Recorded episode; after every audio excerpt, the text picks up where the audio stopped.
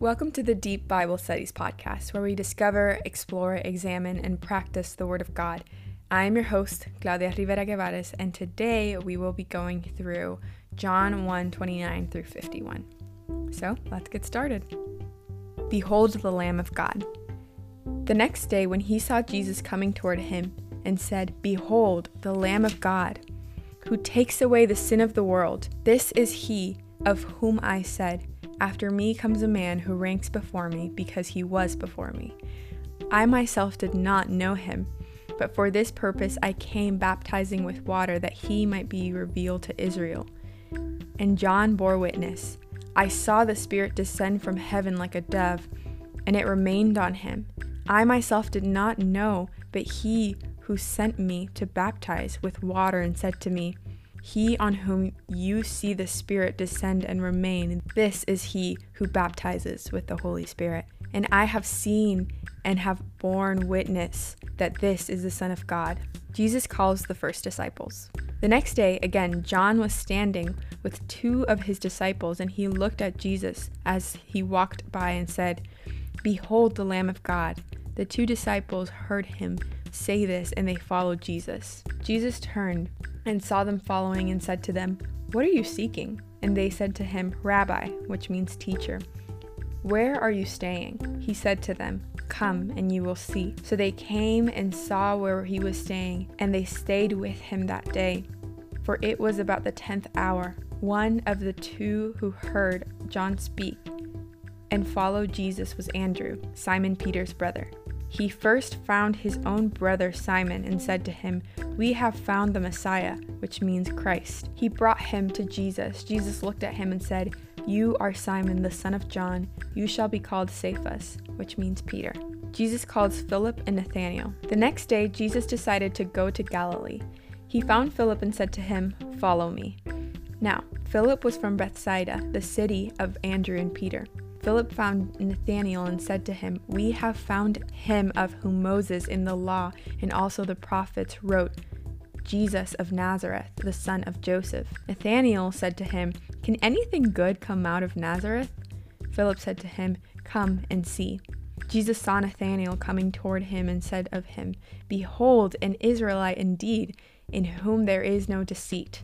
Nathanael said to him, How do you know me? Jesus answered him, before Philip called you, when you were under the fig tree, I saw you. Nathanael answered him, Rabbi, you are the Son of God. You are the King of Israel. Jesus answered him, Because I said to you, I saw you under the fig tree. Do you believe? You will see greater things than these. And he said to him, Truly, truly, I say to you, you will see heaven opened and the angels of God ascending and descending on the Son of Man. So that was a good chunk of scripture right there, and we're about to break it down. So, verse 29 says, The next day he saw Jesus coming toward him and said, Behold, the Lamb of God who takes away the sin of the world. So, this is John the Baptist speaking, and the Lamb of God is referred to the sacrificial lamb of Passover. When referring to Jesus, John the Baptist is referring to the prophecies of the lamb in the Old Testament, like a lamb led to the slaughter, the cross in Isaiah 53 7 a lamb was offered as a daily sacrifice to God for Israel's sins, which ultimately John uses this in connection, referring that Jesus is the ultimate sacrifice. This sacrifice for sin atones for all humanity without distinction. Yet the fruit of this regeneration will only be seen in those who genuinely receive Christ. Verses 30 through 31 say, This is he of whom I said, After me comes a man who ranks before me because he was before me. I myself did not know him, but for this purpose I came baptizing with water that he might be revealed to Israel. And John bore witness I saw the Spirit descend from heaven like a dove, and it remained on him. So let's look at Matthew 3 16. It says, And then when Jesus was baptized, immediately he went up from the water. And behold, the heavens were opened to him and he saw the Spirit of God descending like a dove and coming to rest on him. And behold, a voice from heaven said, This is my beloved Son, with whom I am pleased. Now, verse 33 says, I myself did not know him, but he who sent me to baptize with water said to me, He on whom you see the Spirit descend and remain, this is he who baptizes with the Holy Spirit. And I have seen and have borne witness that this is the Son of God. In this, John the Baptist communicates beholding the reality of the deity of Jesus as the Messiah, as the Son of God. And so now let's move on to Jesus calls the first disciples. Verse 35 says, The next day, again, John was standing with two of his disciples. And he looked at Jesus and walked by and said, Behold the Lamb of God. So, again, I don't know if you guys remembered, but I said that in Hebrew and Greek literature, repetition means emphasis. And so the next verse says, The two disciples heard him say this, and they followed Jesus. Jesus turned and saw them following and said to them, What are you seeking?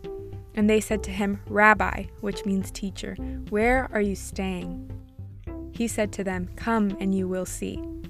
So they came and saw where he was staying, and they stayed with him that day, for it was about the tenth hour.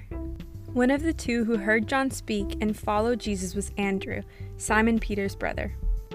He first found his brother Simon and said to him, We have found the Messiah, which means Christ.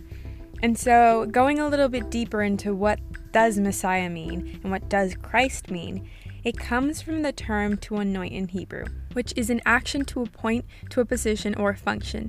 So therefore it means anointed one. For example, the kings and high priests were anointed to their position. But in the prophecies, the Messiah actually also bears the translation of the coming one. Jesus is the greater king, the greater priest, the greater prophet, appointed by the eternal Father to as Philippians 2 6 through 11 says, who, though he was in the form of God, did not count equality with God a thing to be grasped, but emptied himself by taking the form of a servant, being born in the likeness of men. And being found in human form, he humbled himself by becoming obedient to the point of death, even death on a cross. Therefore, God has highly exalted him and bestowed on him the name that is above every name, so that at the name of Jesus every knee should bow in heaven, on earth, and under the earth, and every tongue confess that Jesus is Lord, to the glory of God the Father. So, by spending just one day with him, Andrew testified as an eyewitness that Jesus indeed is the Messiah Israel was anticipating for. And just want to remind you if you ever want to find more information on these terms that we're talking about, we will always have linked information down below for you to study deeper or just for fun, honestly. So, moving on, verse 42 says, He brought him to Jesus. Jesus looked at him and said, You are Simon, the son of John. You shall be called Cephas, which means Peter. So, Jesus just saw him, saw his heart thoroughly, as he does with all as God Himself, but more than that, Jesus transforms his heart. I mean, we see it right here. Cephas is translated to Peter in Greek, which means rock in Greek. Yet, the Bible describes Peter as an unstable and ignorant man. I mean, this was the very man who denied Jesus three times. How ironic that Jesus would call him rock. Well, Jesus renamed him rock because it was declarative to how Jesus would transform him his character, and his relationship with the church. Peter was later called to be the pillar of the early church. Jesus not only defined him, also, who can only do that but God? But he also transformed him. Jesus calls Philip and Nathanael. So verses 43 through 45 say, The next day Jesus decided to go to Galilee, and he found Philip and said to him, Follow me. Now Philip was from Bethsaida the city of Andrew and Peter. Philip found Nathanael and said to him, We have found him of whom Moses in the law and also the prophecies wrote, Jesus of Nazareth, the son of Joseph. Jesus is the fulfillment of the Old Testament, you guys. How wonderful. The next verse says, Nathanael said to him, Can anything good come out from Nazareth? Philip said to him, Come and see. So Nathanael said this because he was from Cana, and the Galileans despised the people from Nazareth, uh, where Jesus grew up. Nothing very important, especially prophetical, came from Nazareth, so that's why, but until Jesus came, the most important person who has ever come out of anywhere. So then verse 47 says, Jesus saw Nathanael coming toward him and said, of him. Behold, an Israelite indeed in whom there is no deceit. So, in this, Jesus had recognized the comment made by Nathanael earlier because he's God, um, which this comment revealed Nathanael to be a man of honesty, sincerity, opened, and had a seeking heart about the truth of Christ. Verse 48 says Nathanael said to him, How do you know me? Jesus answered him, Before Philip called you, when you were under the fig tree, I saw you. This information does not only reveal how Nathanael was by himself, but it reveals how Jesus has a supernatural knowledge, therefore revealing that he is God, his deity. Verse 49 then says, Nathanael answered him, Rabbi, you are the Son of God, you are King of Israel. I love this verse so much because I think John MacArthur states it well. He says, quote, Here is the one who could not be described merely in human terms unquote. Isn't that so good and so incredibly true? When we describe God, we can only describe so much of Him. We can only gaze at so much, and yet we're so incredibly in awe. He is so indescribable because He has so much to be described as. Wow, so good. So then, verse 50 then says, Jesus answered him, Because I said to you, I saw you under the fig tree. Do you believe? You will see greater things than these. And he said to him, Truly, truly, I say to you, you will see heaven opened and the angels of God ascending and descending on the Son of Man. So, this is also very important the term Son of Man.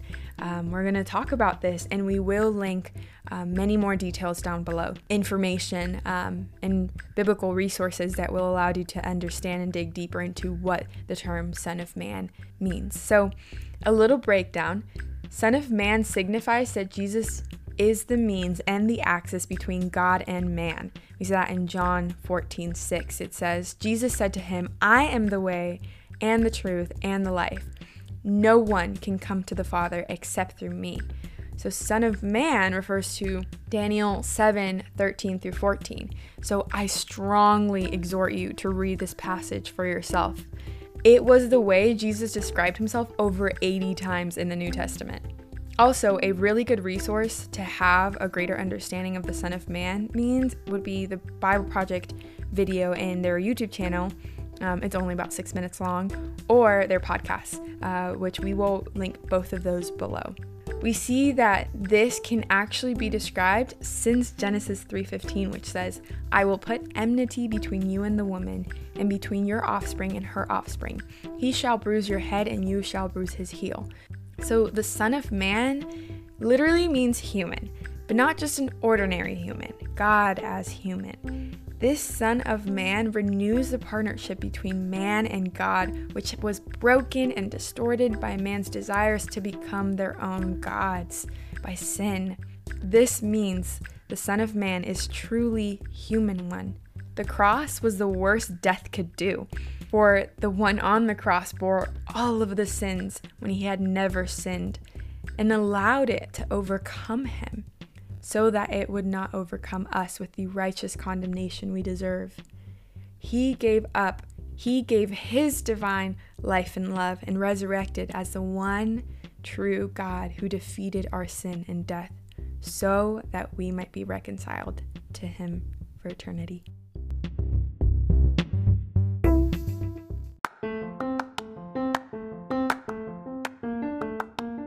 You can find more information on our website, www.deepbiblestudies.com, where you will also find the calendar to go along with the book that we will be studying. You can also find us on Instagram at Deep Bible Studies and Facebook, where you can know every single time we post a new podcast.